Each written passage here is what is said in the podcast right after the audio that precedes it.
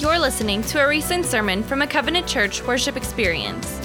For more information, you can find us online at covenantchurch.us. Everyone has a worldview, a framework through which they interpret reality and answers to life's ultimate questions. Many people, however, are unaware of the view they embrace. This message is from part two of our series, The Wild, where we are learning how to live with a biblically based worldview. And now, here is our lead pastor, Pastor Travis Davenport. So all this week in my spare time, uh, I've been uh, I've been I've been helping my wife put in a garden. Right? How many of you have have a garden? Whether it's a small garden, whether it's a large garden, whether you have a field. Anybody? Yeah, some of us. Okay. And so we found out very quickly that our garden was going to have to have added protection. Right? Um, and I found this out because my wife and I were hanging out on a front porch the other night. We put our children to bed and, and just enjoying some time to ourselves. And we saw a rabbit. And this rabbit ran out into our, into our lane. Um, and then we saw another rabbit. My wife was like, Oh, look, rabbits, look how cute, you know? And I was like, Yeah, they make me hungry, you know? And she's like, Everything makes you hungry. And I was like, I, I know. And then we saw a third rabbit. then we saw a fourth rabbit. Then we saw a fifth rabbit. Five rabbits. And my wife was like, This is a problem. And I was like, Why? There's an abundance of food. And she said, No, it's a problem because they're going to eat everything in my garden. I was like, Yeah, that's a problem. Like, you can, you can attack certain things in my home, but don't mess with like a man's food, right? You know what I'm saying? So lay off. So um, I really wasn't sure what to do, so I got on Pinterest, right? You get on Pinterest and you're like rabbit ideas and fencing ideas, and but the best idea came from my neighbor. Now I got to tell you how this neighbor rolled up. This neighbor rolled up not not in a car, not in a golf cart, not on a bike or a motorcycle. Um, my neighbor, who is a genuine farmer, rolled up in a, like a 1945 tractor. But it's not just like you can roll up on something, it speaks to you, but how you roll up in what you roll up in speaks more about who you are. And so he, he pulled up and he, he literally on the road with a tractor, I'm out mowing my yard, and he said, Hey there, you new? And I said, Yeah, I'm, I'm new. He's like, I thought so.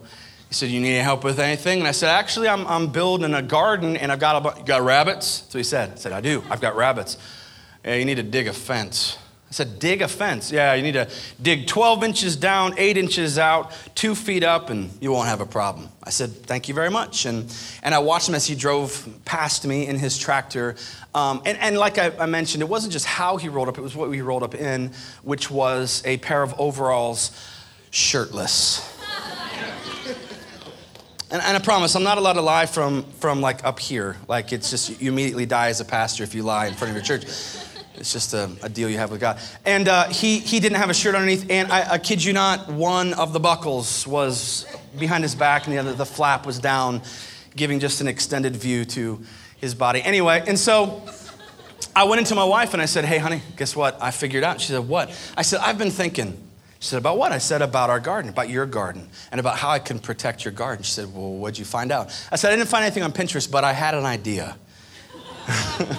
And she said, What's that? I said, We need to dig a fence. She goes, That's a great idea. I said, Yeah. I'm thinking, though, that we should dig it down and then dig it out, and then they can't even burrow underneath. Trav, that's a great idea, right? And she gave me a hug and a kiss, and I felt really good. Never told her otherwise. Anyway, so all this week, that's what I've been doing. I've been, it, it took me a week um, to, to dig this trench around my wife's garden and then to um, you know, bury the posts and then to tack on the, the chicken wire fence and cut it to size and to bury it and fill it back up with dirt and lay it out. So that's what I've been doing. Well, cut to this morning. I got up about 5:30 in the morning downstairs, just kind of praying over the day and, and, just and just reviewing everything that's going on. And, and I walk out to the window, and it's now at six o'clock, and I see two rabbits, large rabbits, like meaty, large rabbits and they are, I kid you not, running around the garden. They're just not inside, they're outside. And they're like checking like all these, they're like the raptors from Jurassic Park. They're like, they never hit the same spot twice. They just go and then they like realize that's not a good place and then they check out another spot. We can't get in there. And that's what they're doing. And so after I had watched them go around the entire fence, I sat, I sat there for 15 minutes. I, I kid you not. I ran out there with my arms like raised up in the air. I was like, yes! I felt victorious. I felt awesome. And so on my way to church this morning, I texted my wife and I said, Hey, great news. I saw two rabbits out there and the rabbit fence held up and I wrote victory in all caps. Then I wrote a bunch of little rabbit emojis with like then flex arms everywhere. and she texts me back and she's like, Isn't that what the fence was supposed to do? And that was it. And I was like, I don't, I don't understand, right? I was excited about. I was running around in my yard this morning. Anyway, in, our own lives, um, just, just like with that fence, like fences are built to keep things out, right? And so in our own lives, we, we build fences, don't we? Like emotional fences, maybe, maybe physical fences. But there are fences in our lives, things that we do, even as church uh, members, as, as, as, as pastors, as, as Christ followers. We put up, maybe unintentionally, maybe intentionally, fences to keep certain people out of our lives and keep certain people into our lives. And this, this can get us into trouble. In fact, um, if you were to go against the grain and try to take down somebody's personal fence, have you ever done that before? You can get in a world of hurt. In fact, in the book of Luke, chapter 4, we read about a time when Jesus actually invaded people's personal space and talked about removing these fences. Was his first sermon that he gave, the first one recorded when he first began his message or his, his ministry. And what's interesting is this message took place, this teaching, this sermon took place in his hometown. And so he's speaking to his hometown crowd. You would think it would go well, but notice um, after Jesus talked, we're going to get into that in a moment, notice how people responded to when Jesus attacked these people's fences. Starting in Luke chapter 4, verse 28, Jesus gives a message, and then they responded like this When they had heard these things, these are, are, Jesus' friends and people he grew up with and his teachers. When they had heard these things, all in the synagogues were filled with wrath now, notice that word. You don't use the, the W word too often, like I'm mad, I'm angry, I'm perturbed, right? When you really like want to throw down, you use the word wrath, like I am filled with wrath, right? They're filled with wrath. And they rose up and drove him out of the town and brought him to the brow of the cliff on which their town was built so that they could throw him down the cliff. But passing through their midst, Jesus went away. Basically, Jesus just disappeared. What was it that made these people so angry? I remember the first time that I preached. I was 16 years old. I had the opportunity to preach in my home church on a Sunday evening. I was so nervous. I talked about image, and there was a very popular slogan at the time from Sprite image is everything. And I talked about that. And, but I don't remember anybody wanting to kill me after I preached. Like, it wasn't that bad. I'm not saying it was awesome, but it wasn't that bad. In fact, I remember my family taking me out for ice cream. I, I, rather enjoyed it and patting me on the back and saying, You did a great job. And this is exciting. But the first time Jesus gave a sermon to his hometown, they wanted to kill him. What was the scandalous message that Jesus brought? What was it that made people want to kill him? And Jesus taught from the story that we find ourselves in today found in the life of Elijah. I want to invite you to open to the book of 1 Kings, chapter 17. We're going to start there. And this is where Jesus taught from. This is the sermon, this is the teaching that almost got Jesus killed, or his family and friends would have killed him. This is that teaching. Um, if you could open up there, we're going to put it up on the screen as well. If you don't have a Bible, you can open it up in your app. Um, unless you're driving and listening to this, then just listen and don't do that.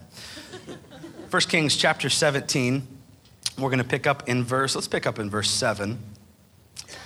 We know Elijah had been, um, had picked a fight with Ahab and, and the nation there, and he had said it's not going to rain for a while, so God has sent Elijah out to the middle of nowhere. He's being fed by ravens.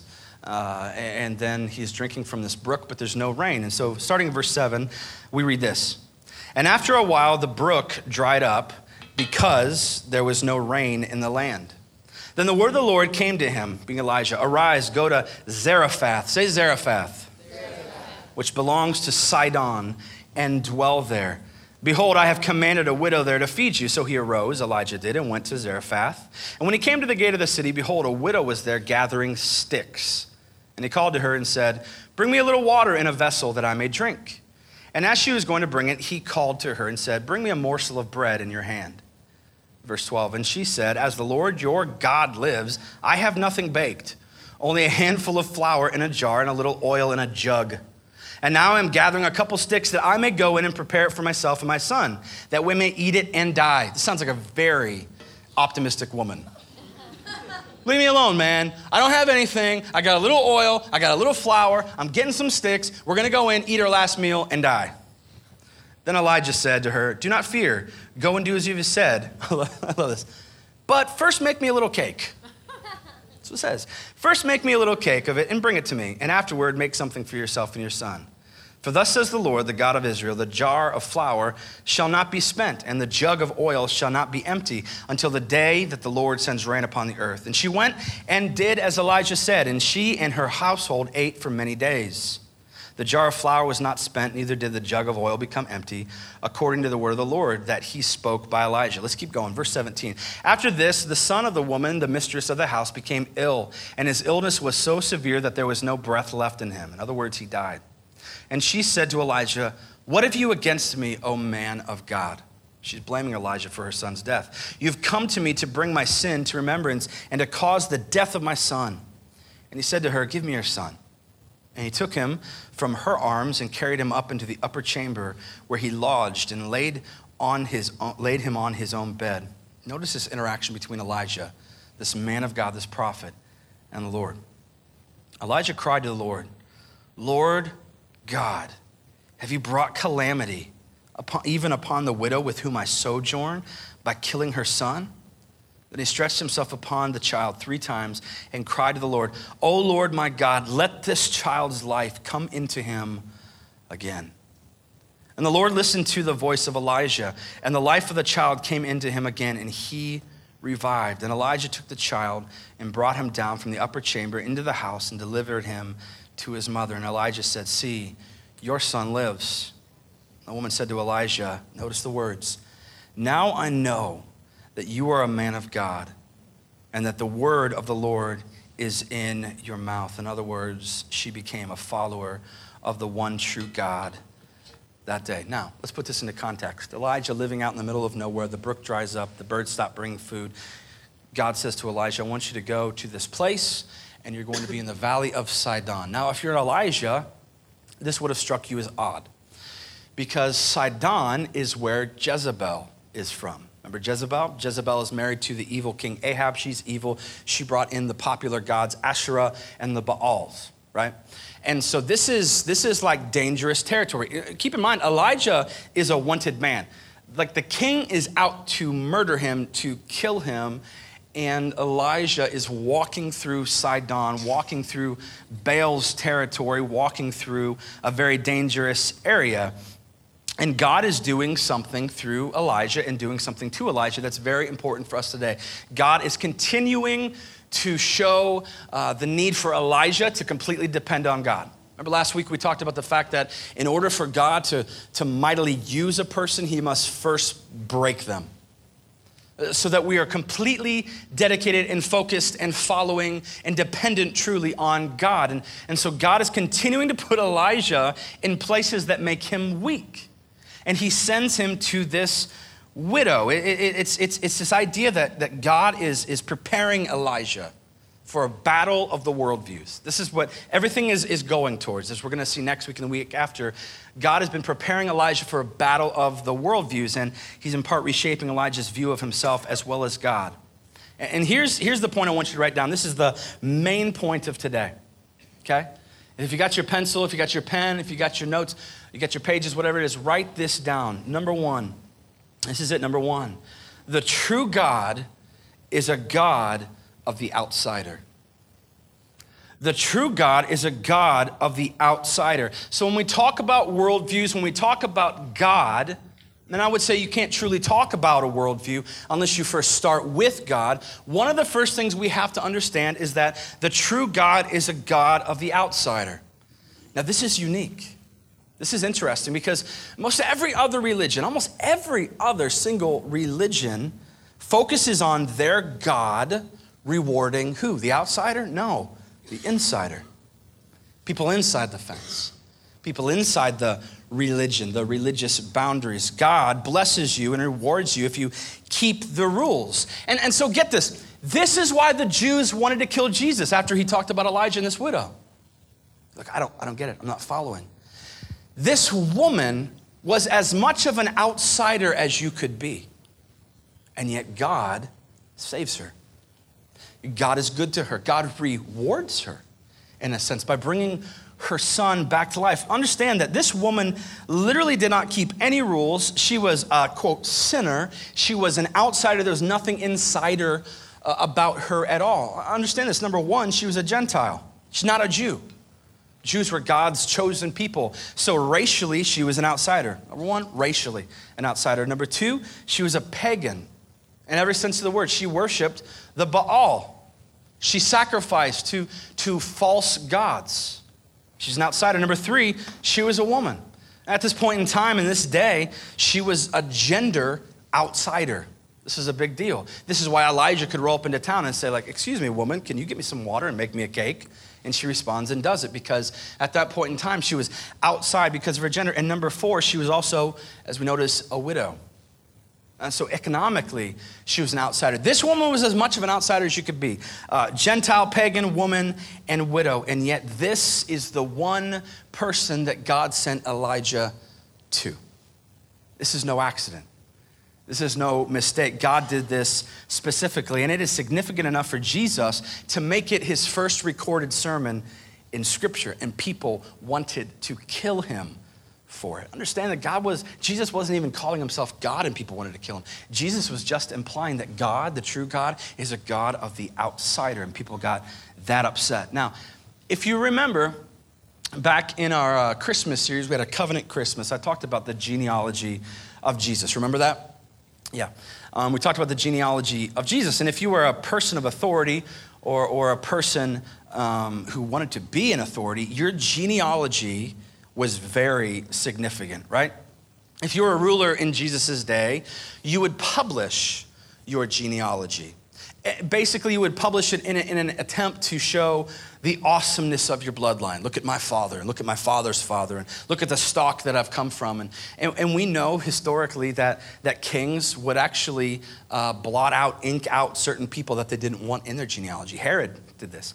Herod inked out people that were failures.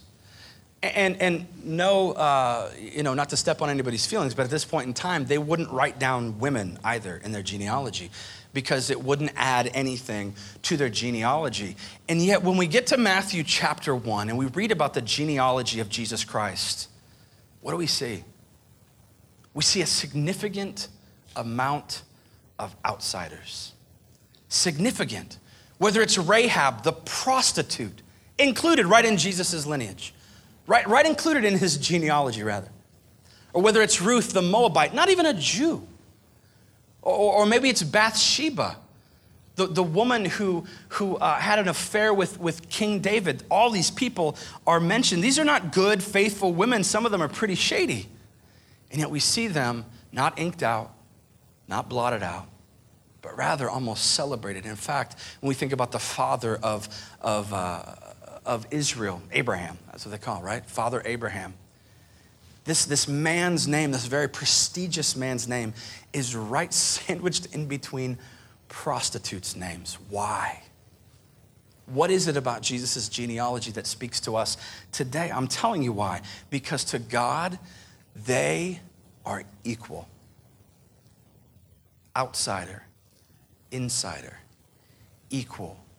God loves them both. These names are also included in the line that leads to Christ, and this is the applicable applicable part for us. Listen now. These names are also included in the line that leads to Christ so that we can be sure that our names can be in the line that leads from Christ. You ever feel like an outsider? You ever look at your life and you think maybe you're here today and you look and you're like, yeah, I hear you, but God couldn't love me. Travis, if you knew what was going on in my life, you, you wouldn't want me here. I wouldn't be welcome here. If God truly knew, He wouldn't love me. I am I'm an outsider in every sense of the word. I've got secret sin. I've got stuff going on that nobody knows about. It's embarrassing. It's dark. I've got stuff in my past that I don't bring up. Even my wife doesn't know about the stuff in my past. Even my husband, if they knew, they probably wouldn't even want to be, be with me. I don't tell my kids. I don't tell my friends. I keep it down. I lock it back. I'm an outsider. I put on a front, but I'm an outsider. The true fact of the matter is that if you're an outsider, you're at an advantage because the true God is the God of the outsider. You have to understand that there is room in the family for you. It's an advantage to be an outsider. Think about this God sent Jesus into this world to save outsiders. Jesus walked among people who were outsiders, outside this realm of, of religion and relationship. Jesus died for a bunch of outsiders. Jesus rose again for a bunch of outsiders. He leaves his word for a bunch of outsiders. You say, well, how are you like differentiating between outsiders and insiders? Because none of us are insiders, truly. We're all outsiders. Each and every one of us were born sinners. Now, this may come as a shock because maybe you've just had a, a baby. You're like, no way. They're not a sinner. Look at how cute. They couldn't even, just wait like two weeks you'll see just how sinful and depraved that little ball of flesh is. And then they get older and you really realize, right? We're all born depraved. We're all born sinful. We're all born sinners. There is truly nothing good inside of us. And so sometimes we look at ourselves and you say, There's nothing about me that would make God want me. Guess what? You're the exact person that Jesus Christ came to save. Exactly. And so sometimes we, we do this thing where we begin to think about people that Jesus came to save and the people that Jesus didn't come to save. You ever notice that? Of course, we're on the inside. We've got the fence built up around us. And we begin to look outside. Sometimes we peer outside the fence and we say, Look at all those people. Look at all those people. Look at all those people. Look at, look at how they sin. I can't believe this world. I can't believe the state of this world. I, I can't believe how this world is going to, to hell in a handbasket. And look at those people of those other religions. They don't know what they're doing. Look how, look how evil they are. Look at, look at how, and when Jesus looks down, he doesn't necessarily see this insider outsider. And this is why the Jews hated him. Because Jesus split that wide open. You understand that? Jesus broke that wide open. Jesus came to this earth for the outsiders. He lived his life on mission for the outsiders. He died again for the rose again for the outsiders. Because truth be told, none of us are on the inside. Now Jesus tells us in Luke chapter 5 that he didn't come for the spiritually healthy. You ever notice that? Jesus is hanging around sinners so much, people accuse him of being a drunk, right? Jesus, oh, you know, he's a drunk. Well, how do you know that? Well, he hangs around drunks. And he hangs around hookers, hangs around prostitutes. He's not a good guy. Why was Jesus spending his time with that demographic of people? Because Jesus says, I didn't come to heal the healthy, I came to bring healing to the sick. I came to seek and save who? The lost. Jesus truly came to seek out and to save the lost because the true God is the God of the outsider. Now, I usually write some sermons, my sermons in advance, and take time to pray over them, and we write Sea Life over them. And as I was studying for this sermon and, and this life of Elijah, I was incredibly convicted.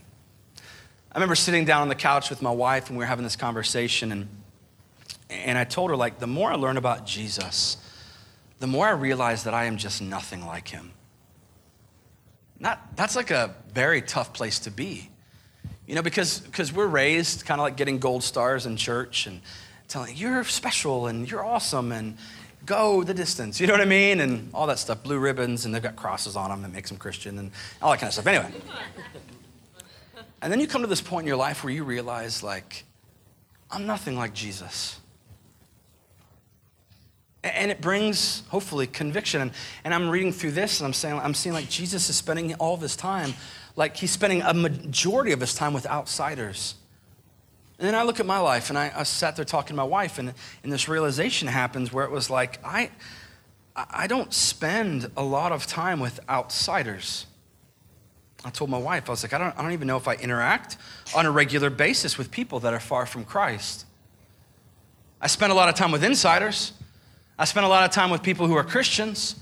I spent a lot of time walking through life and doing discipleship and, and, and, talking and whatnot, but this conversation with my wife went from a thought to a conviction to like a full dull ache in about three minutes. You ever have one of those? That's where it was for me. And it broke me. I'm, I'm, not, I'm not gonna lie. It, it like broke me.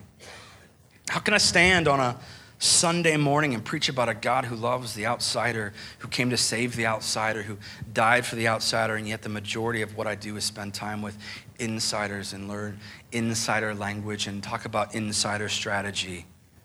So, quite honestly, over the past three months, myself and my wife and my family, we have tried to restructure, reprioritize, if you will the time that we spend and who we spend that with and where we spend that time and how we interact with people.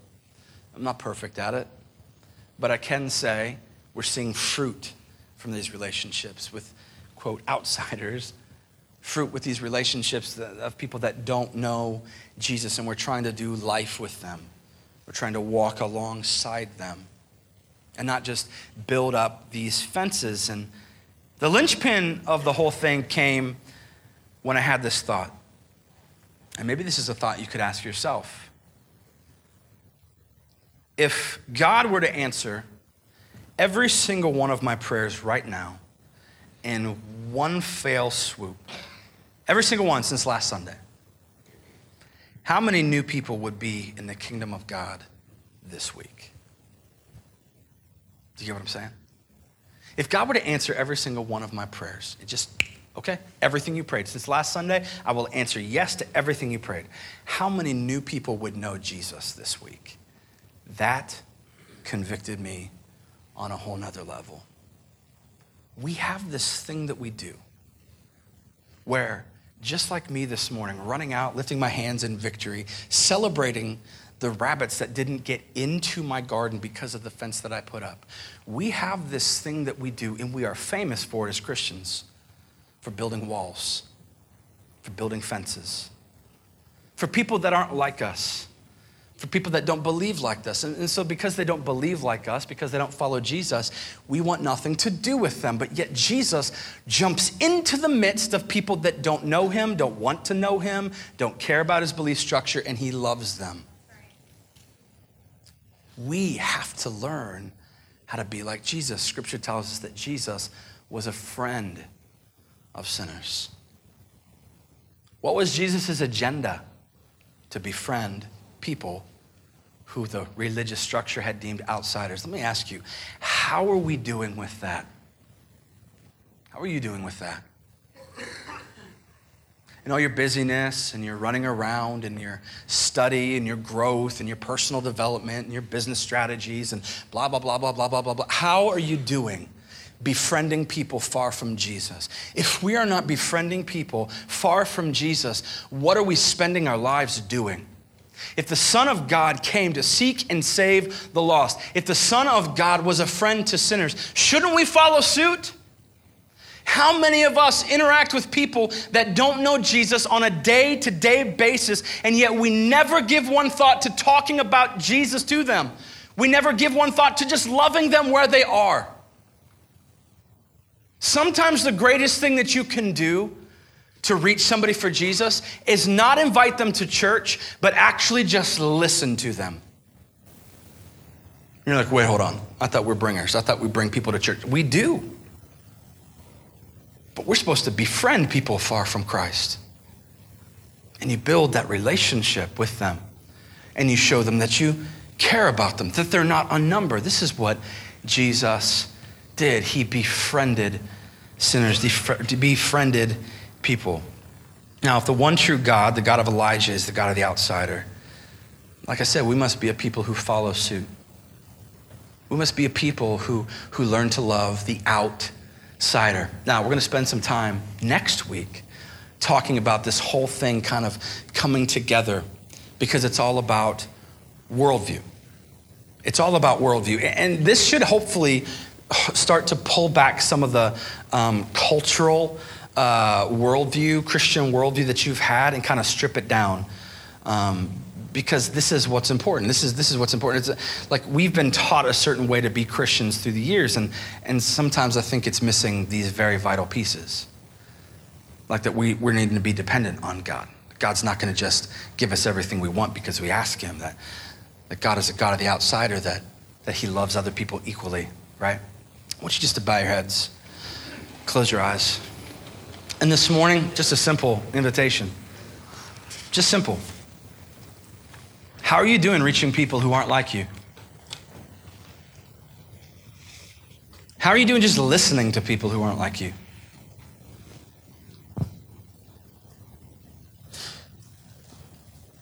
Now, just to get personal with you for a moment, this is an example. This is a cultural example. Eyes closed, heads bowed, just listen to me. Listen, this is where it hits home. This is a society in which we live. The other night I was watching an interview with a, a famous person that you would know if I mentioned, who has decided um, to come forward as, as, a, as a transgendered individual. And this person is being interviewed on national TV, famous, very popular. And he begins to talk about his father and his family, and he's breaking down and he's crying. And my heart just like goes out, and it's like, who from our Christian world is loving him? Who is walking with him? How many of us would just be turning our backs, right? We live in a day and time when befriending people who are considered the outsiders has never been more important. Never been more important. Thank you for listening to this message from part two of our series, The Wild, at Covenant Church. We hope you've been impacted by what you've heard today. Visit us online at covenantchurch.us, where you can invest in life change through giving or find more impactful sermon audio just like this.